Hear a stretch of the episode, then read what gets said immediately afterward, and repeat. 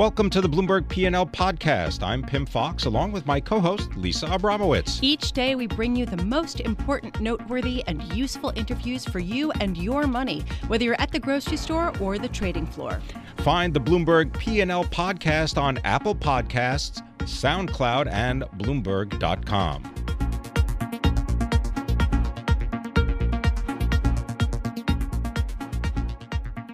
Very early Saturday morning, senators, Republican senators, passed an overhaul of the tax bill that may be the most sweeping legislation that we have seen in decades. Here to talk about what the economic implications are is Sri-Kumar, president and founder of Sri-Kumar Global Strategies. He is also a Bloomberg prophet and is based in Santa Monica, California, but he joins us here in our colder than Santa Monica, but lovely eleven thirty Studio three. Uh, thank you so much for joining us. I want to start with... Thank you for with, having me, Lisa.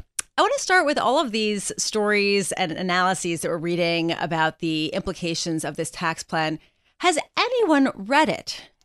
I doubt it when you consider that in the last couple of hours, as they were uh, negotiating and talking, Lisa, the more most important thing was, as a Republican, they all had to go ahead and vote for this bill because they wanted a legislative victory before the end of the calendar year.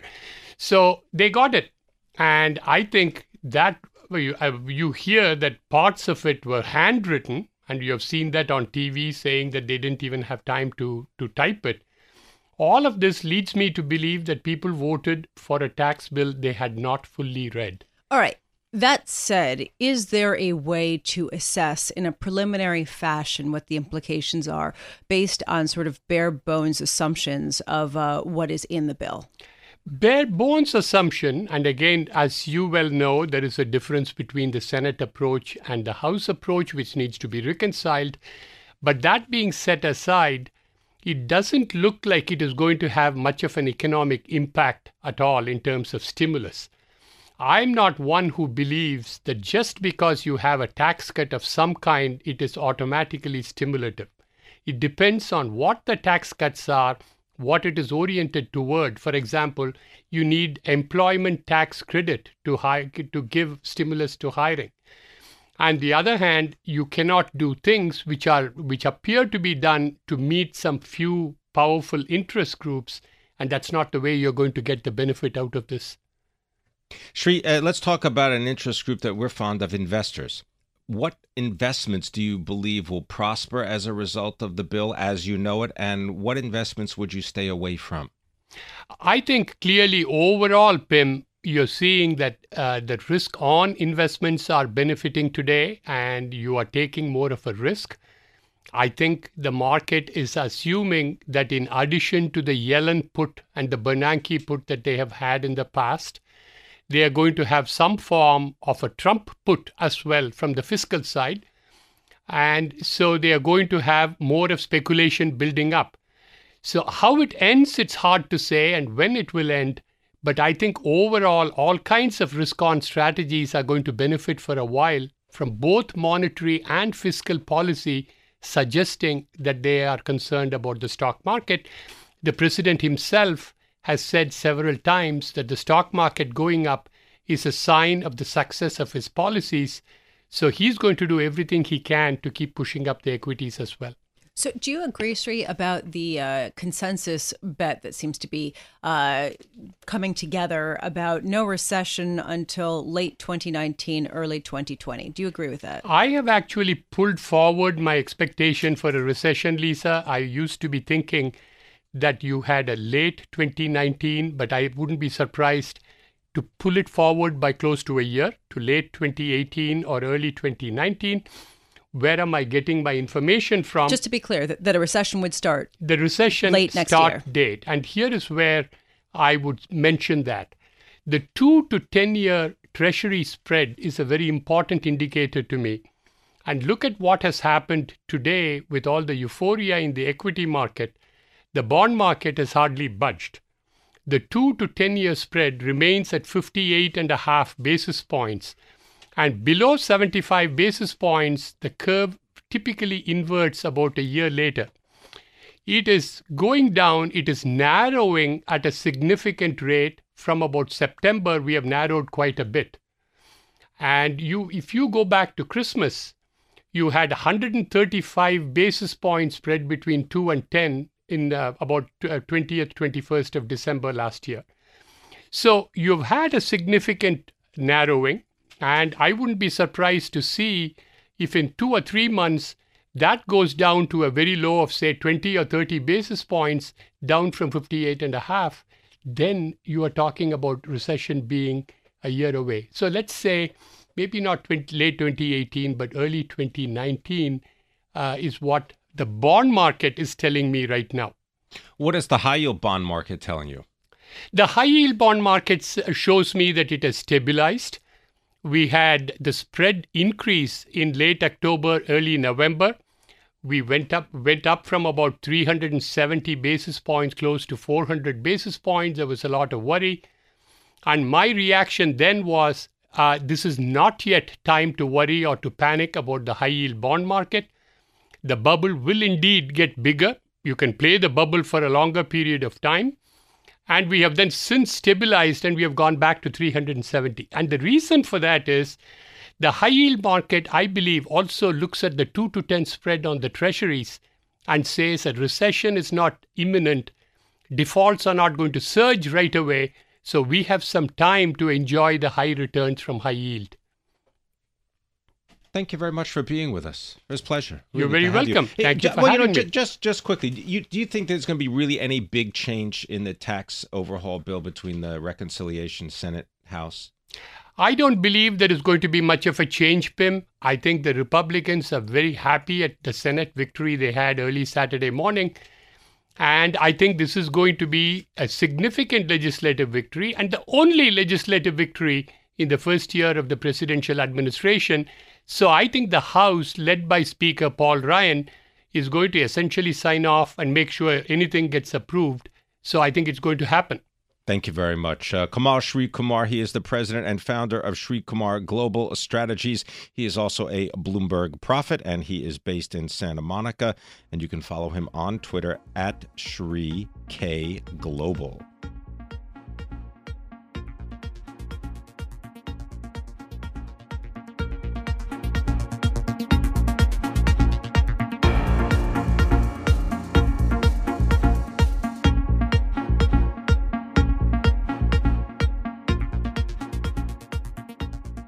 Well, the pharmacy chain C V S Health, we know, has agreed to buy the health insurer Aetna, price tag about sixty-nine billion dollars in cash and stock. It will retain its current management. This will bring together one of the largest providers of pharmacy services with the number three U S health insurer.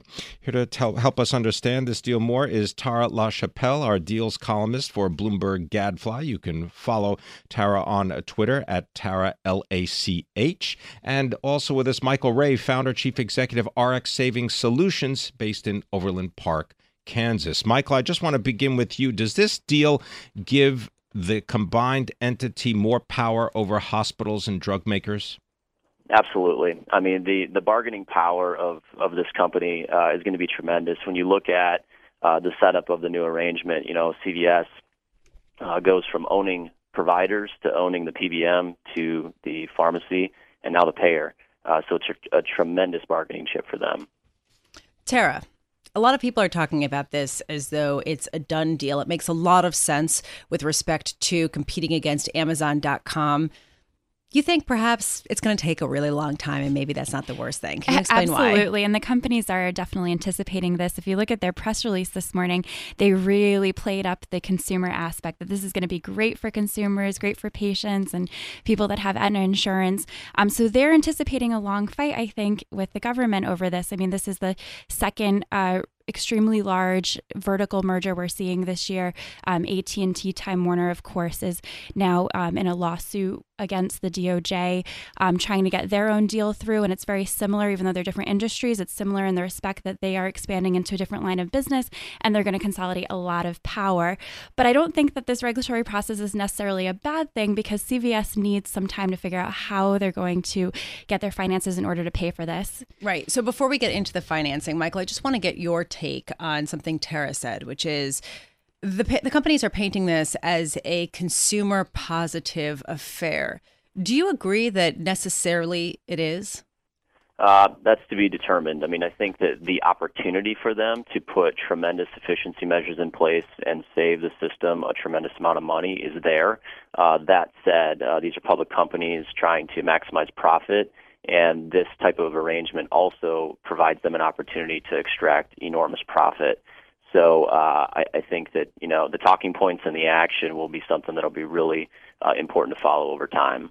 Well, Michael, in that in that same context, if the combination goes through and they have more power over hospitals and drug makers, where are they going to get the savings? From themselves in terms of their own efficiencies, or more likely perhaps from the very hospitals and the very drug makers, which now really don't have, uh, I mean, it's just one big entity. I mean, they're not going to have a competitor to play them off against, or am I wrong? Right. I think that that's what you'll see is you'll see just a, a more powerful uh, a more powerful entity from a bargaining standpoint. You got to play ball with them. Um, so if you're if you're a hospital or if you're uh, a drug uh, drug maker, um, you know you can't you can't neglect them or or stiff arm them. They're so big that you have to you have to try to do something. So that's that's where they could extract you know deeper discounts. Um, also, a place where they've got kind of a captive audience where they own the whole paradigm uh, from point of prescribing to, to point of uh, fulfilling a, a prescription and everything in between. Uh, that, that's where it could be very costly for the consumer and the and the companies at the end of the day. Tara, let's get back, uh, since we're talking about how expensive it could be potentially for uh, consumers, or just at least the hospitals uh, might end up getting stiffed a little bit. Um, let's talk about paying for this deal. You said that it might be challenging. Why? So C V S is about a, a seventy-six billion dollars company, I think, at least before today's drop on the deal news. Um, so they didn't really have that much cash to be paying for this deal. And their offer for Aetna, I believe forty-seven billion dollars of it is in cash. And a majority of that, most of that is going to be through new debt that they're taking on. So at the end of the day, they're going to have almost quadruple the amount of debt that they have in combined EBITDA profits from these two businesses. So it's going to be very burdensome on their balance sheet. And C V S has been a great deal maker. They bought Caremark about a decade ago, and that was another out-of-the-box deal that people didn't really s- completely buy into when it was announced. So this could be another case where they prove us wrong. But I mean, the numbers involved in here are just jarring, and I'm really interested to see how they're going to make it work. The math is very uh, tricky here, and, and they haven't really ex- explained that part of it yet. Michael, as uh, the founder and the chief executive of R X uh, Savings Solutions, uh, maybe just tell us how your company would respond to this situation and how that would affect your business. Yeah, so, I mean, I think that, you know, we, we just completed an eighteen million dollars fundraise last week. I think that the the uh, the focus on, you know, businesses like ours to add transparency continues to grow. Um, it also gives, uh, you know, the the employers that we sell to, uh, another kind of viewpoint of someone that's that's working on their behalf. So I think that anytime there's this uh, combination of power, there's a question of, you know, okay, the efficiency could save me money, but is that what they'll really do? And, and I think that what we see it as is a tremendous opportunity uh, to work with the market to to try to make sure people know what their choices are from a therapeutic standpoint, and then how they can save money and where they shop and buy. That is what that pure market is what will really drive change and savings in prescription drugs. That that has to happen, in my opinion, whether it's us or the next guy. Tara, back just real quick, why can't they just incur a lot of debt? Everybody else is doing it. Right. I mean, I guess that's what they can point to. Everyone's doing that. But I, I mean, I think we're getting to a point where we need to question, is are, are these decisions healthy? Are these mergers going to create value? If this deal is going to make them that much more profitable and they can pay this down quickly, fine. But I think by looking at C V S bond prices today, I mean, people are a little bit um, bothered by it and want to see more language out of the company about how this is going to work out. I mean, it everyone seems to think the strategic rationale makes sense, that they, they're buying into it, but the numbers need to work. So I'm still a little bit dubious. The numbers need to work. Now, that's a new one. Tara LaChapelle, thank you so much for joining us. Tara LaChapelle, deals columnist for Bloomberg Gadfly. Also, uh, Michael Rea, thank you so much for joining us. He is founder and chief executive officer of R X Savings Solutions, which is based in Overland Park, Kansas. Uh, definitely interesting to see whether this deal goes through, and if it doesn't, what Amazon dot com will do to this entire industry.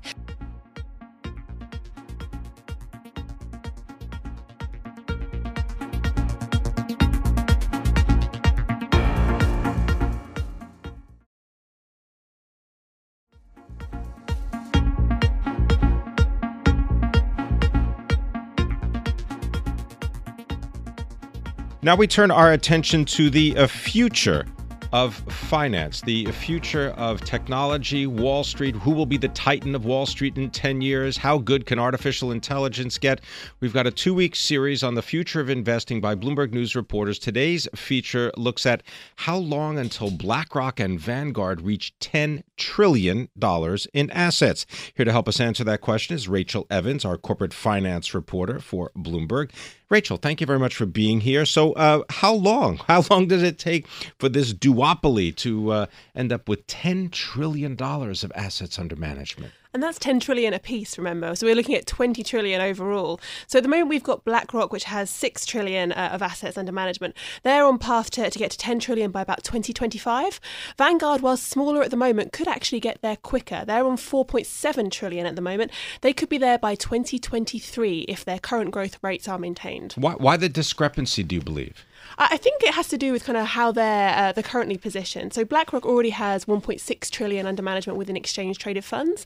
Uh, Vanguard is a little bit smaller. They were a little late to the party when it came to exchange-traded funds uh, coming out after uh, BlackRock's B G I.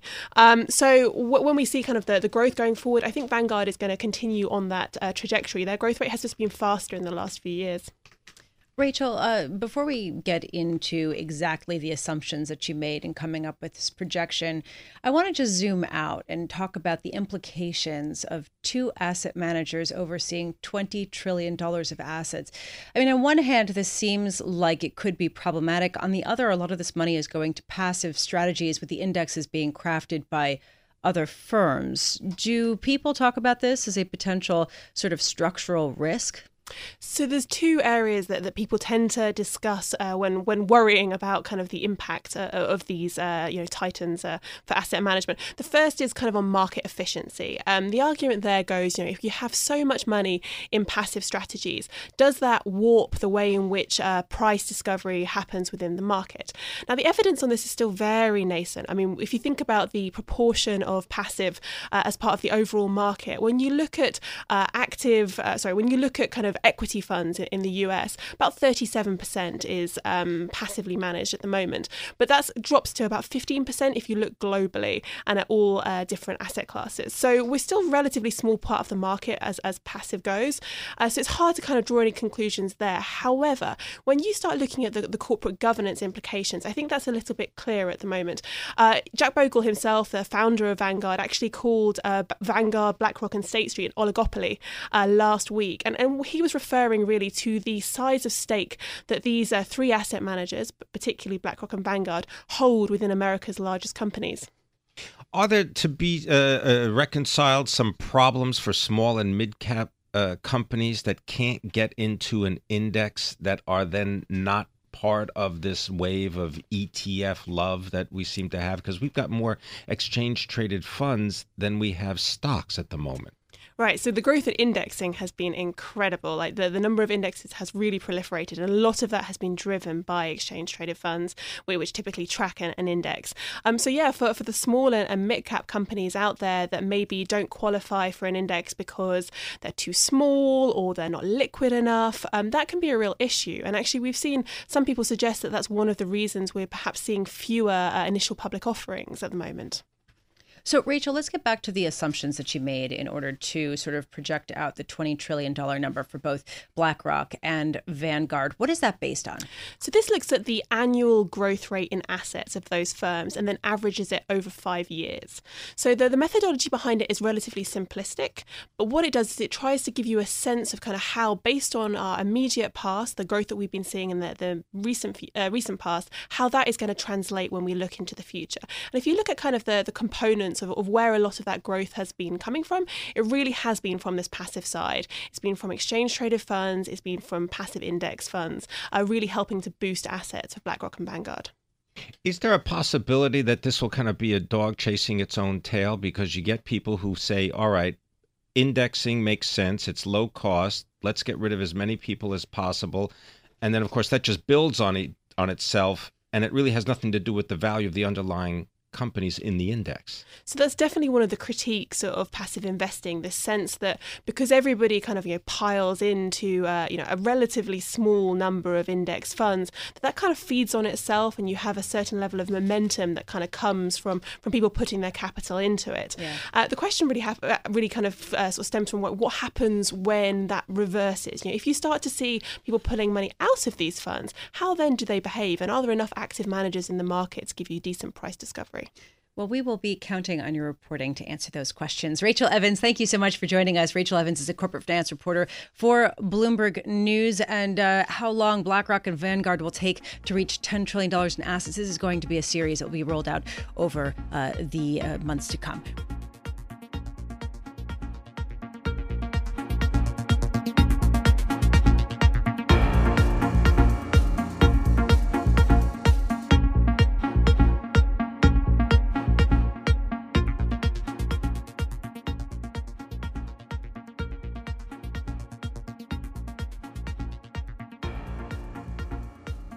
Let's talk taxes right now. Uh, Jeremy Swan joins us. He is managing principal uh, for financial sponsors and financial services industry for CohnReznick in New York City. He just pulled his head out of the hundreds of pages of the uh, tax plan that the Senate Republicans passed early on Saturday, including some of the handwritten notes. He's a little bit cross-eyed, but he is here nonetheless. Uh, Jeremy, what does this bill mean for your clients? We're talking about uh, the private equity firms and others like them that you cater to. Sure. So if you look at the M and A markets, you look at the private equity markets, you look at the firms and how they're going to be impacted, there are really a handful of key areas within the tax policies or tax bills that are out there. And you look at interest deductibility. That can certainly put a damper on the ability to leverage up the businesses they're acquiring. You can look at carried interest and extending the applicability of that loophole, so to speak, for three years. Um, you know, it, in terms of the broader markets, it's going to be a challenge for the private equity firms to continue as usual, um, you know, given the challenges of the M and A market already. So I have a question, because that was my assumption, but then I looked at K K R shares, Blackstone shares, Apollo, they're all up. Absolutely. So when you look at the broader financial services businesses, so K K R, Apollo, Blackstone, they're really, you know, more than just private equity. If you look at the pure play private equity firms, they make their money investing in businesses, and with valuations where they are today, the only way you can get the returns is be able to, to have access to the to the debt markets, be able to provide debt to these businesses to get to that purchase price. The pure plays are going to have a challenge. The broader firms, like you mentioned, uh, there's there's more to it. And in terms of the benefits that they're going to get from the overall rate reduction, you look at what could happen with, you know, cash that's sitting overseas. There are a lot of different aspects to it. Well, Jeremy, when you get a call from uh, a client or even a potential client, and they ask you, do I need to change the way I do business because of this uh, overhaul? Do you just say, well, we don't know yet? Well, part of the problem is we don't know yet. When you look at the differences between the House and the Senate bills, you know, even if you're just looking at interest deductibility, you know, in the House bill, you have thirty percent of EBITDA. In the Senate bill, you have thirty percent of E B I T. Depreciation and amortization can be a significant number. And when you you're, you still don't know what the overall impact is going to be, because, you know, now we have uh, the president coming out over the weekend saying, well, you know, twenty percent is not necessarily where I'm going to draw the line in the sand, maybe twenty-two percent. You know, what's that impact going to have in terms of the impact on the portfolio companies of these private equity firms? When you look at the after-tax return that the private equity firms would expect to see, you know, these changes could have a significant negative impact on the pure play private equity firms at the end of the day. So when the clients are asking me, you know, does this change the way we need to look at it? The answer is possibly.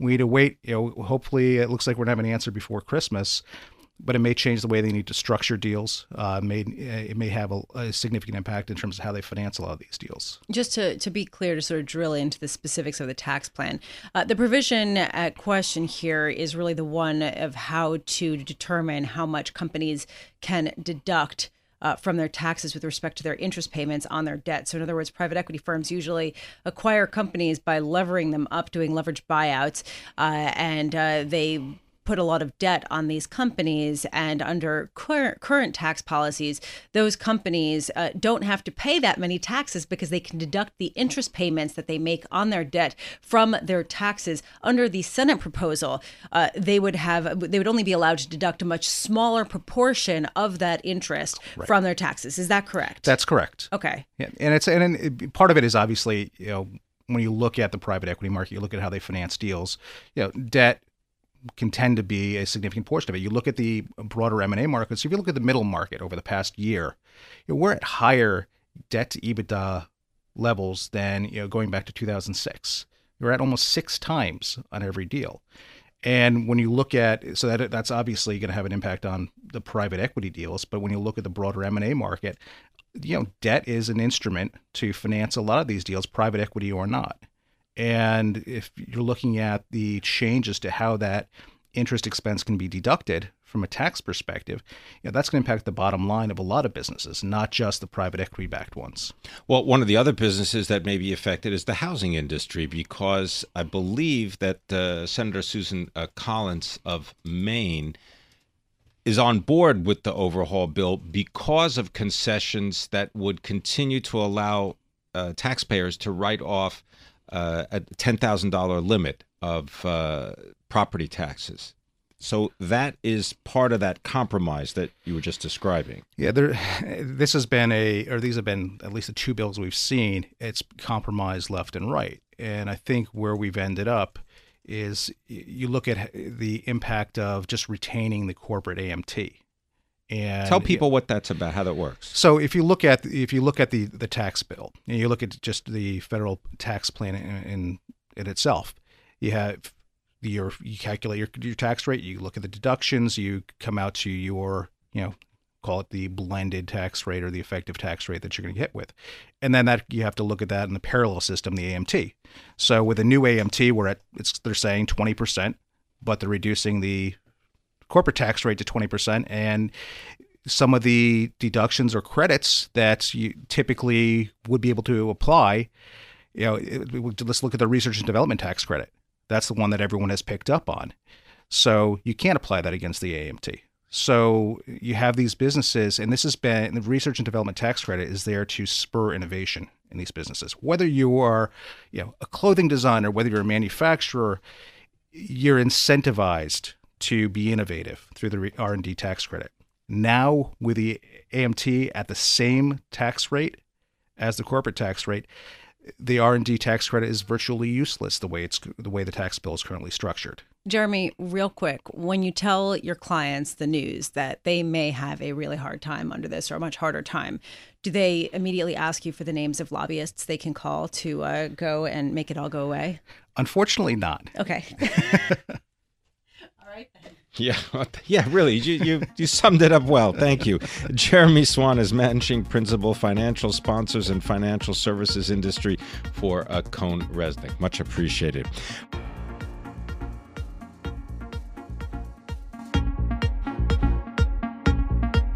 Thanks for listening to the Bloomberg P and L Podcast. You can subscribe and listen to interviews at Apple Podcasts, SoundCloud, or whatever podcast platform you prefer. I'm Pim Fox. I'm on Twitter at Pim Fox. I'm on Twitter at Lisa Abramowitz one. Before the podcast, you can always catch us worldwide on Bloomberg Radio.